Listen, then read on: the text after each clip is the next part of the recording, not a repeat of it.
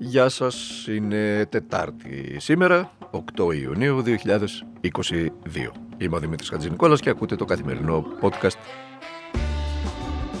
του Τμήματος Πολιτικών Ειδήσεων του Ντοκουμέντο. Το πρωί ο Υπεθά, ο Υπουργός Εθνικής Άμυνας, ο κύριος Νίκος Παναγιώτοπουλος, μιλώντας στην Επιτροπή Εθνικής Άμυνας και Εξωτερικών Υποθέσεων της Βουλής, παρόλο που εισηγήθηκε να είναι δημόσια η συνεδρίαση, αρνήθηκε για μία ακόμα φορά να μιλήσει λεπτομερώς και να δώσει την αναλυτική λίστα με τα οπλικά συστήματα που έχει στείλει η χώρα μας υποστηρίζοντας πως αυτό δεν θα έχει στείλει η χώρα μας στην Ουκρανία, έτσι. Υποστηρίζοντας πως αυτό δεν θα ήταν υπεύθυνο. Μάλιστα. Έφτασε μάλιστα στο σημείο να υποδείξει στην αντιπολίτευση να τον επισκεφτούν στο Υπουργείο και να δουν τον πλήρη κατάλογο. Να υποθέσω καλώντας τον πλήρη κατάλογο, τον, εννοείται των, των όπλων που στείλαμε, ε, καλώντας μάλιστα τα, τα κόμματα της αντιπολίτευσης να, να επιδείξουν υπευθυνότητα.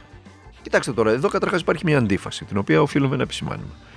Ε, δεν είναι δυνατόν ε, να ισχυρίζεσαι από τη μία ότι τα οπλικά αυτά συστήματα ε, δεν, ε, ουδόλως δεν αποδυναμώνουν την άμυνα της χώρας διότι είναι τριτοτέταρτα, ας το πω έτσι, στις αποθήκες και την ίδια ώρα να λες ότι δεν θα ήταν υπεύθυνο να ανακοινώσεις ποια ήταν αυτά τα όπλα. Αφού δεν έχουν τόσο μεγάλη σημασία για την εθνική μας άμυνα και ήταν κλεισμένα στις αποθήκες κάτι χρόνια όπως ισχυρίζεται ο, ο υπουργός και οι κυβερνώντες ε, και δεν αποδυναμώνουν ουδόλω την εθνική μας άμυνα, πού, πού βρίσκεται το πρόβλημα του να ανακοινώσουμε τι όπλα στείλαμε. Να υποθέσω ίσως στην αντίδραση της Μόσχας, μα αυτή έτσι κι αλλιώς την έχουμε σταθμίσει προπολού και δεν τη δίνουμε σημασία, αν κρίνω τουλάχιστον από την άκρη της στήριξή μας στους πιο σκληρούς ε, νατοικού συμμάχους μας. Ε, Συνεπώς εδώ υπάρχει η πρώτη αντίφαση. Τη δεύτερη θα την πούμε παρακάτω. Πάντως ο κ. Παναγιώτοπουλο πρόλαβε να παραδεχτεί ότι στείλαμε ε, τουφέκια, πολυβόλα, πυρομαχικά, ε, φορητού οπλισμού, σφαίρες, βλήματα πυροβολικού διαμετρήματος 155 χιλιοστών, αντιαρματικά όπλα, φορητούς πυράβλους, ρουκέτες και σύστημα πολλαπλών εκτοξευτών. Εδώ τώρα όλα αυτά που τα ακούω, εγώ δεν έχω καμία σχέση με τα στρατιωτικά, ούτε με τα όπλα, δεν μπορώ να, να κρίνω την, τη σοβαρότητα των όπλων αυτών, πολλά δε μάλλον όταν δεν ξέρουμε και τους τύπους τους, αλλά δεν μου φαίνονται και για τέταρτο πέμπτα. Σε μια λέμε τώρα πευκταία σύραξη με τους Τούρκους, Σαν χρήσιμα μου φαίνονται όλα αυτά. Λέω εγώ τώρα. Γιατί θα έπρεπε να τα στείλουμε στην Ουκρανία. Εδώ υπάρχει η εξήγηση ότι μα, η Ουκρανία δέχεται μια εισβολή από τη Ρωσία. Ναι, προφανώς. Αλλά και εμείς την ίδια ώρα δεχόμαστε μια ευθεία επιλή από τους γείτονες, από τους Τούρκους, για εισβολή στα ελληνικά νησιά. Δεν είναι μια οποιαδήποτε χρονική στιγμή αυτή. Ούτε μια χρονική στιγμή όπου οι σχέσεις μας με την Τουρκία είναι με λιγάλα και δεν τρέχει τίποτα και τα έχουμε βρει. Είμαστε σε μια πάρα πολύ τεταμένη περίοδο. Οι ίδιοι κυβερνώντε λένε ότι είναι η πιο τεταμένη περίοδο των τελευταίων ε, χρόνων και συνεπώς υπάρχει θέμα σοβαρό. Εδώ υπάρχει η δεύτερη αντίφαση λοιπόν που σας είπα. Η αντίφαση του να είμαστε, να κινδυνεύουμε άμεσα, να απειλούμαστε άμεσα από ένα γειτονικό κράτος, από την Τουρκία στη συγκεκριμένη περίπτωση, για εισβολή στα ελληνικά νησιά και την ίδια ώρα εμείς να στέλνουμε οπλισμό στην Ουκρανία. Λοιπόν, Κάντε μια χάρη αν θέλετε και δείτε, ε, έστω στα. Μάλλον δεν είναι το σωστό γιατί τα ελληνικά μίντια τα λιώνουν όλα. Όπως και τα μίντια της γειτονικής χώρας. Παροξισμός επικρατεί στα, στα, στα, στα μέσα μαζικής ενημέρωσης της Τουρκίας. Ε, μιλούν για εισβολές των τουρκικών δυνάμεων στα ελληνικά νησιά επί καθημερινής βάσεως. Και ο Ρετζέπ Ταγί Περδογάν και ο συνέτερός του στην κυβέρνηση, ο Ντεβλέτ ε, Μπαχτσελή, αυτός ο ακροδεξιός των γκρίζων λύκων, ο απίθανος αυτός τύπος, θα παρακολουθήσουν αύριο Πέμπτη τη στρατιωτική άσκηση ΕΦΕΣ 2022, η οποία διεξάγεται, μαντέψτε πού, στο Αιγαίο. Ό,τι μπορεί κάνει ο Ερντογάν για να διατηρήσει ψηλά το εθνικό φρόνημα των πολιτών του, διότι στις εκλογές πατώνει στις δημοσκοπήσεις ο κ. Ερντογάν, χάνει από όλους τους αντιπάλους του και ο κ. Μπακτσελή ε, δεν τον δείχνουν να περνάει το κατόφλι του 10% που είναι το όριο εισόδου στη γειτονική βουλή. Λοιπόν, όσο καν έχει δίκιο ο συνάδελφος, ο διευθυντής της Καθημερινής, ο Αλέξης Παπαχελάς, ότι οι Τούρκοι συνάδελφοι, οι δημοσιογράφοι εννοεί, έχουν εντολή να ρίχνουν λάδι στη φωτιά των τουρκικών, προφανώς για εκλογικούς λόγους, ξαναλέω εγώ, ουδής πρέπει να εφησυχάζει. Ε, Α ελπίσουμε ότι η πολιτική και στρατιωτική ηγεσία στη χώρα, ειδικά στα, στα Δωδεκάνησα και στα υπόλοιπα νησιά του βορειοανατολικού Αιγαίου, έχουν λάβει το μήνυμα και έχουν προετοιμαστεί καταλήλως. Έτσι. Πάμε αυτό που σας διάβασα τώρα να σας βάλω στο επόμενο θέμα. Ε, ήταν ο Πρωθυπουργός, ο Κυριάκος Μητσοτάκης, ο οποίος σήμερα ε, μίλησε για το δημογραφικό. Να το και το δημογραφικό. Είναι το αγαπημένο θέμα των απανταχού δεξιών ε, σε όλο τον πλανήτη αλλά και στην Ελλάδα. Υπάρχει πρόβλημα δημογραφικό. Δεν γεννούν οι Έλληνες. Συρρυκνώνεται η Ελλάδα. Σε όλες τις δεξιές, ακροδεξιές φυλάδες και αν ανοίξεις, αυτό το πράγμα θα ακούσεις. Το, το φοβερό με αυτούς τους τύπους, που θεωρούν μεγάλο πρόβλημα το ότι δεν γίνουν οι Έλληνες, είναι ότι οι ίδιοι επιμένουν να βαστούν τους Έλληνες με 600 και 700 ευρώ μηνιαίως. Και πώς θα γεννήσει, πείτε μου εσεί, δηλαδή, πώς μια νέα οικογένεια, δύο νέα παιδιά, ε, που παίρνουν, ξέρω εγώ, από 700 ευρώ κατά το μισθό το καθένα. Η ανεργία βέβαια στους νέους κάτω των 30 ετών είναι 36%, είναι ασύλληπτο το νούμερο. Δεν μπορεί να το προσπεράσει κανένας αυτό. Αλλά ας υποθέσουμε ότι και τα δύο παιδιά δουλεύουν, ανήκουν στο υπόλοιπο, ξέρω εγώ, 40-50, πόσο μένει, 64% συγγνώμη. Στο υπόλοιπο 64% που είναι τυχεροί και δουλεύουν και οι δύο. Και οι δύο. Και παίρνουν, α, τι να παίρνουν τώρα τα νέα παιδιά κάτω των 30, άντε να παίρνουν 8 εκατοστάρικα, ας πούμε, τα περισσότερα. Και αν έχουν και πτυχίο, να φτάνουν και στα 1000-1100 ευρώ. Πείτε μου λοιπόν εσείς πώς θα αντιμετωπίσουν να νοικιάσουν ένα σπίτι, τα οποία τα σπίτια έχουν φτάσει 5 και 6 εκατοστάρικα το σπίτι, πώς θα πληρώνουν τους τους λογαριασμούς του ρεύματος, όπω έρχονται τώρα, πώς θα πληρώνουν 240 ευρώ το, το, το λίτρο την αμόλυβδη βενζίνη για, για να πηγαίνουν και να γυρνάνε από τη δουλειά τους, πώς θα πληρώνουν όλες τις υποχρεώσεις που χρειάζονται με ένα κράτος ανύπαρκτο, με ένα σύστημα υγείας ανύπαρκτο έως εχθρικό απέναντι στον πολίτη. Μη σου τύχει να χρειαστείς να πας στα νοσοκομεία, έτσι πώ τα έχουν καταντήσει. Πώς θα γίνει αυτό; Αλλά παρά τα αυτά συνεχίζουν έτσι οι δεξιοί της Νέας Δημοκρατίας και ο Πρωθυπουργός να μιλάνε για το πρόβλημα του δημογραφικού. Η εικόνα, είπε σήμερα των παρελάσεων, αποδεικνύει ότι αξίζουν να αποκαλούνται Έλληνες όσοι μετέχουν της ελληνικής παιδείας. Ακούστε τώρα τι δήλωσε ο Κυριάκος Μητσοτάκης. Έτσι.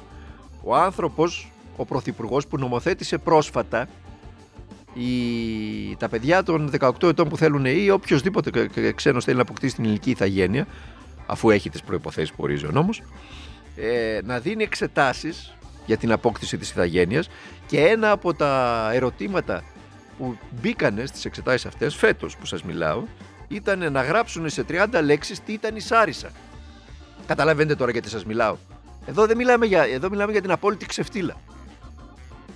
Βγαίνει ο ίδιος ο Πρωθυπουργός, ο Κυριάκος Μητσοτάκης, και μιλάει για την εικόνα των παρελάσεων που αποδεικνύει ότι οι Έλληνες είναι όσοι μετέχουν της ελληνικής παιδείας και ρωτάει τους ανθρώπους που θέλουν να πάρουν ελληνική ηθαγένεια τι είναι η Σάρισα; Να, να εξηγήσουν μέσα σε 30 λέξεις τι ήταν η Σάρισα.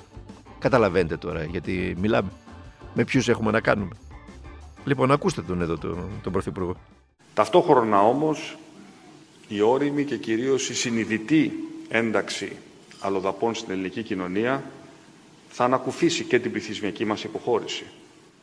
Και η εμπειρία μας από το πρώτο κύμα των ε, Αλβανών μεταναστών είναι μια εμπειρία θετική για την ελληνική ε, κοινωνία και την ελληνική οικονομία. Η δεύτερη γενιά των οικογενειών αυτών έχουν πια ως πατρίδα τους την Ελλάδα και τόπο καταγωγής τη χώρα των γονιών τους.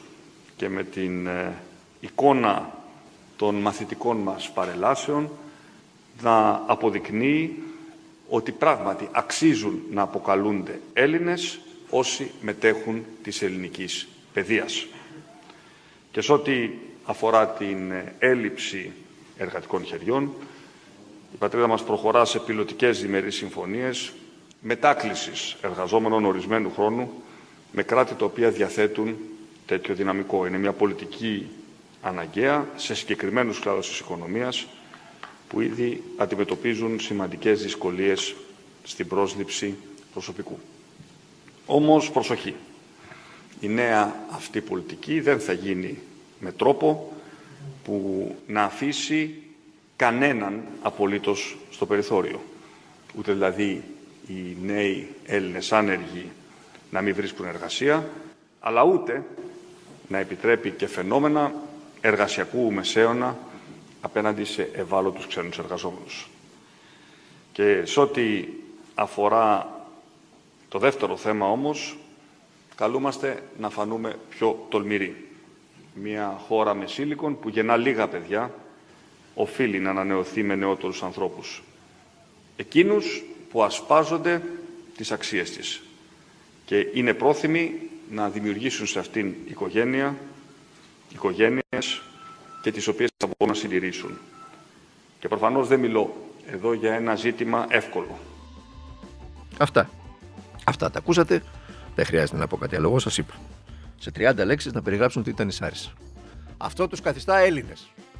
Καταλαβαίνετε τώρα η προπόθεση δηλαδή του, του σύγχρονου ελληνικού κράτους, του κράτους της Νέας Δημοκρατίας και του Κυριάκου Μητσοτάκη, της δεξιάς Νέας Δημοκρατίας, για να πάρει κάποιος την ελληνική ηθαγένεια να ξέρει τι είναι Σάρισα.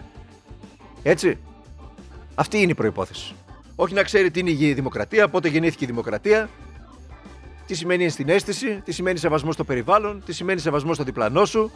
Όλα αυτά τα απαραίτητα που χρειάζεται για να μπορέσουμε να ζούμε εν κοινωνία, αλλά τι είναι η Σάρισα. Μη χειρότερα δηλαδή. Δεν υπάρχουν λέξεις να περιγράψεις. Αυτό τον θείασο, ο οποίος βρίσκεται πραγματικά στην κυβέρνηση και λέει ό,τι λέει. Λοιπόν, πάμε τώρα να ακούσουμε και ένα άλλο πολύ ενδιαφέρον ηχητικό από το Sky από που αλλού. Προαναγγέλλεται το τέταρτο μνημόνιο. Όπως ακριβώς σας το λέω. Η συνάδελφος του Sky, έχοντας τη Ισία Κοσιόνια απέναντί της, προαναγγέλει το τέταρτο μνημόνιο. Το λέει, το ονομάζει βέβαια εργαλείο που θα δρά πυροσβεστικά σε περίπτωση ανόδου των επιτεκείων της αγοράς, μπουρμπούρ, όλα αυτά τα πολύ ωραία που ακούμε κατά καιρούς. Ε, με χίλια πάει η ελληνική οικονομία στα βράχια. Με την κυβέρνηση Μητσοτάκη να κυνηγάει ανεμόμυλους. Ακούστε το και θα καταλάβετε. Φέρνεται να ανησυχεί η Ευρωπαϊκή Κεντρική Τράπεζα για το ενδεχόμενο να ξεφύγουν και πάλι οι αποδόσεις ε, των ομολόγων στις υπερχωρεωμένες χώρες του Νότου. Σαν εμάς δηλαδή. Σε πρώτο πλάνο είναι η Ιταλία, σε δεύτερο προφανώς είναι η Ελλάδα, η Ισπανία, η Πορτογαλία. Κοιτάζει λοιπόν η Ευρωπαϊκή Κεντρική Τράπεζα, δεν περιμένουμε απόφαση τώρα, αλλά έχει ξεκινήσει η συζήτηση. Αν χρειαστεί να φτιαχτεί ένα νέο εργαλείο που να δρά πυροσβεστικά. Ούτως να ώστε... βάζει πυροσβεσμού δηλαδή εάν ανακύψει πρόβλημα, να μπορεί να σβήσει η φωτιά των ομολόγων. Δεν είναι καλό σενάριο αυτό. Αυτό ήταν. Καταλάβατε; Αν δεν καταλάβατε, σας το λέω εγώ. Η συνάδελφος του Sky, που κάνει το οικονομικό ρεπορτάζ, επικαλούμενη τις πληροφορίες της στις Βρυξέλλες, μας προειδοποιεί, μας λέει, μας ενημερώνει ότι έρχεται σύντομα ε, ένα εργαλείο, έτσι το ονομάζει, καλά και τα κοντοσιονάλη της εργαλεία ήταν και τα μνημόνια εργαλεία ήταν, το οποίο εργαλείο θα προσπαθεί να αντιμετωπίσει τους κινδύνους από την άνοδο των επιτοκίων.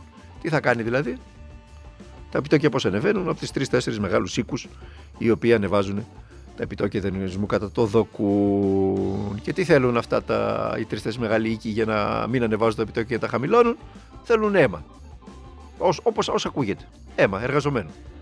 Μικρότερους μισθούς, ελαστικότερες συνθήκες εργασίας, αυτό το flexibility, flexicurity, έτσι, που ξαφνικά ανακαλύψανε. Ε, θέλουν το σύνδρομο του κουμπαρά όλο και περισσότερα αποθεματικά στο, στα κρατικά ταμεία.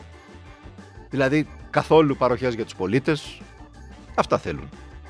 Λοιπόν, το προαναγγέλει λοιπόν το μνημόνιο η συνάδελφος του Sky και να κλείσουμε με μια χειμωριστική νότα ε, την ευχή ενός συναδέλφου δημοσιογράφου στον Πρωθυπουργό μας από το συνέδριο, από το φόρουμ μάλλον του, του πρώτου θέματος για την υγεία. Εκεί ο διευθυντής του πρώτου θέματος, κλείνοντας ο κύριος Μητσοτάκης τη σύντομη συνέντευξή του εκεί, ε, του ευχήθηκε να είναι και του χρόνου ε, στη θέση που είναι σήμερα, να είναι πρωθυπουργός.